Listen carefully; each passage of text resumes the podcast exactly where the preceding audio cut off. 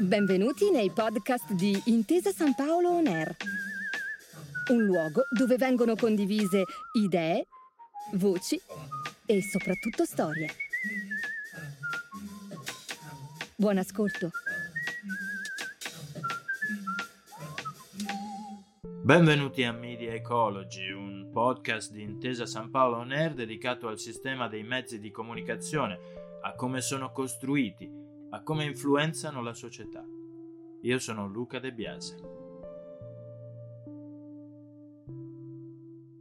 In un pomeriggio di primavera del duemilaquattordici, Brisha Borden era in ritardo per andare a prendere la sua sorellina a scuola, quando ha notato una bicicletta da bambino non chiusa a chiave e un monopattino argentato. Borden e la sua amica hanno afferrato la bicicletta e il monopattino e hanno cominciato a usarli. È l'inizio di una delle più sorprendenti storie ricostruite dal giornale non profit ProPublica. La mamma del bambino al quale appartenevano quei giocattoli protestò e Borden e la sua amica restituirono subito tutto, ma una persona del vicinato aveva già chiamato la polizia. Borden fu accusato di furto. Il valore della refurtiva era di circa ottanta dollari. Un anno prima, Vernon Prater era stato arrestato per aver rubato roba per ottantasei dollari in un negozio. Prater era già stato condannato per rapina a mano armata. Aveva scontato cinque anni di carcere. Anche Borden aveva dei precedenti, ma per reati minori commessi quando era minorenne. Il punto è che quando Borden e Prater sono stati registrati in carcere, la loro posizione è stata valutata da un'intelligenza artificiale interpellata per prevedere con quali probabilità avrebbero commesso altri crimini in futuro. Ebbene, Borden, che è nero, è stato classificato ad alto rischio. Prater, che è bianco, è stato giudicato a basso rischio. Eppure, come dimostrano i fatti, Prater era già stato arrestato e condannato per rapina, quindi era già un recidivo. Gli errori di questo tipo con le intelligenze artificiali sono numerosi. Spesso non sono così facili da individuare. Si tratta di errori che dipendono dalle distorsioni che esistono nei dati che le intelligenze artificiali utilizzano per calcolare le loro previsioni. Se statisticamente i neri commettono più crimini dei bianchi, questo influisce sul giudizio relativo a ogni singola persona che ha quel carattere fisico, secondo l'intelligenza artificiale che usa quelle statistiche per imparare a riconoscere i probabili recidivi. La stessa cosa può succedere in molti altri casi. Se, per esempio, ci sono poche donne nel mondo dell'ingegneria, di certo ci sono molte decisioni aziendali che conducono alla scelta di assumere uomini. Ebbene, se si usa un'intelligenza artificiale che si basa sulle scelte aziendali del passato per valutare la decisione di assumere un uomo in particolare o una donna in particolare, si rischia che la macchina suggerisca di scegliere l'uomo.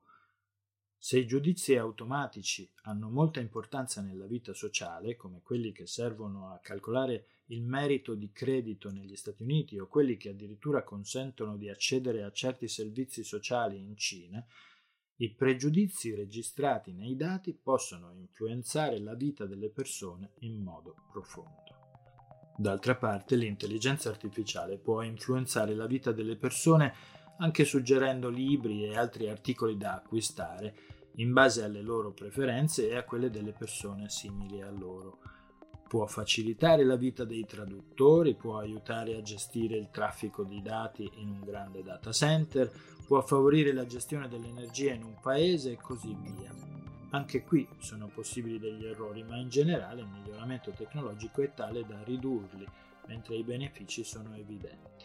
Ci sono argomenti sui quali le previsioni sono semplicemente utili e ci sono argomenti per i quali le previsioni cambiano il corso della storia, ma non necessariamente per il meglio.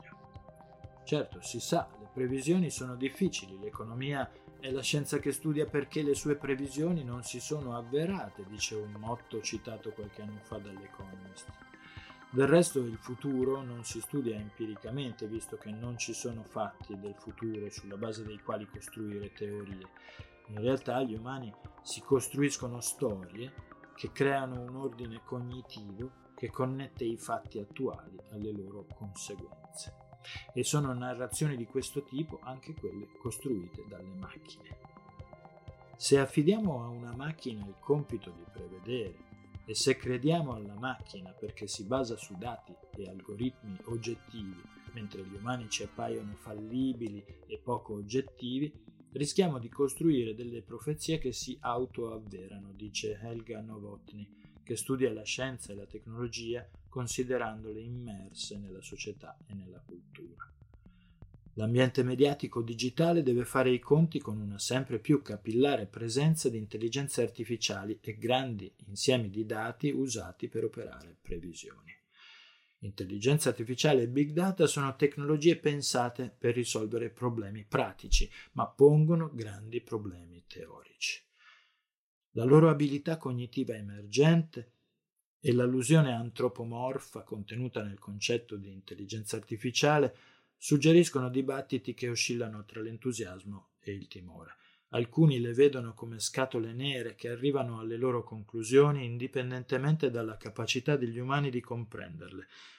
Altri le considerano semplicemente come soluzioni per moltiplicare l'efficienza e la produttività.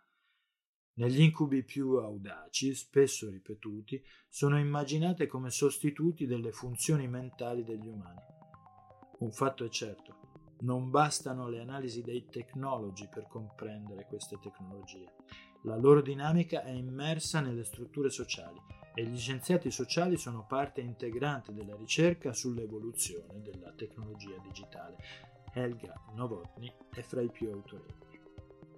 Novotny studia la scienza dal punto di vista sociale, con mente aperta, sincera curiosità e spirito di servizio. Ha presieduto il Consiglio europeo della ricerca, insegna a Zurigo e parte delle Accademie delle Scienze di Svezia, Belgio, Germania, Austria e Italia. Ha condotto ricerche sul tempo, sulla complessità, sul digitale. Il suo ultimo libro in inglese si intitola In A I We Trust.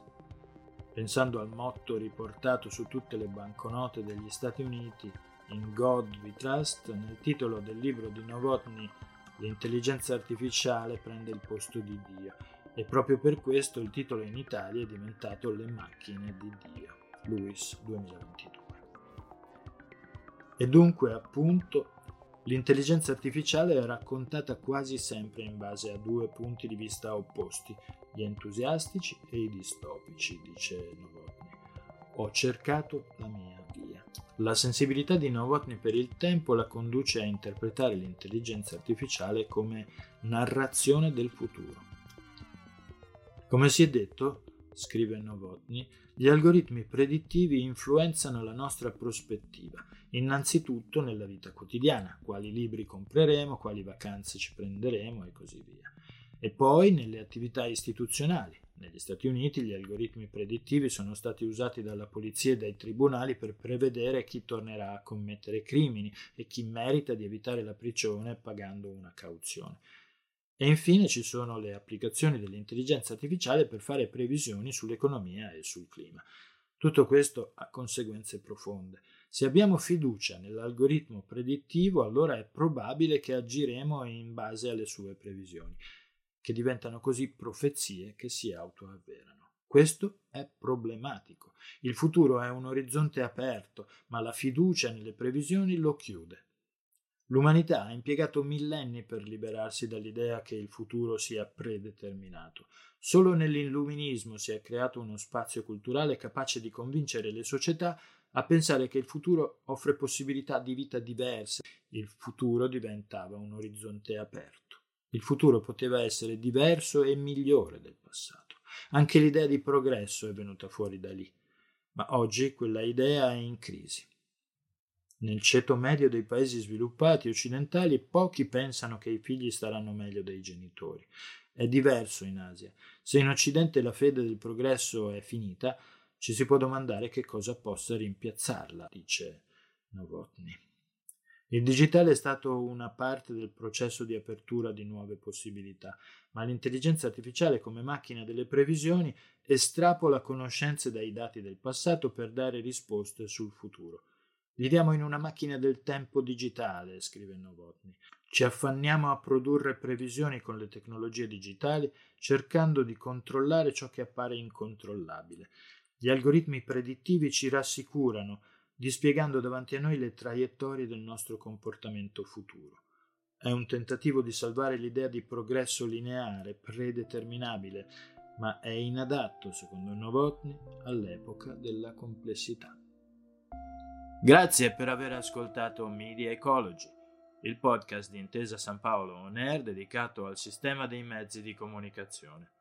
Io sono Luca De Biase. Appuntamento alla prossima puntata. Grazie per aver ascoltato i podcast di Intesa San Paolo On Air. Al prossimo episodio.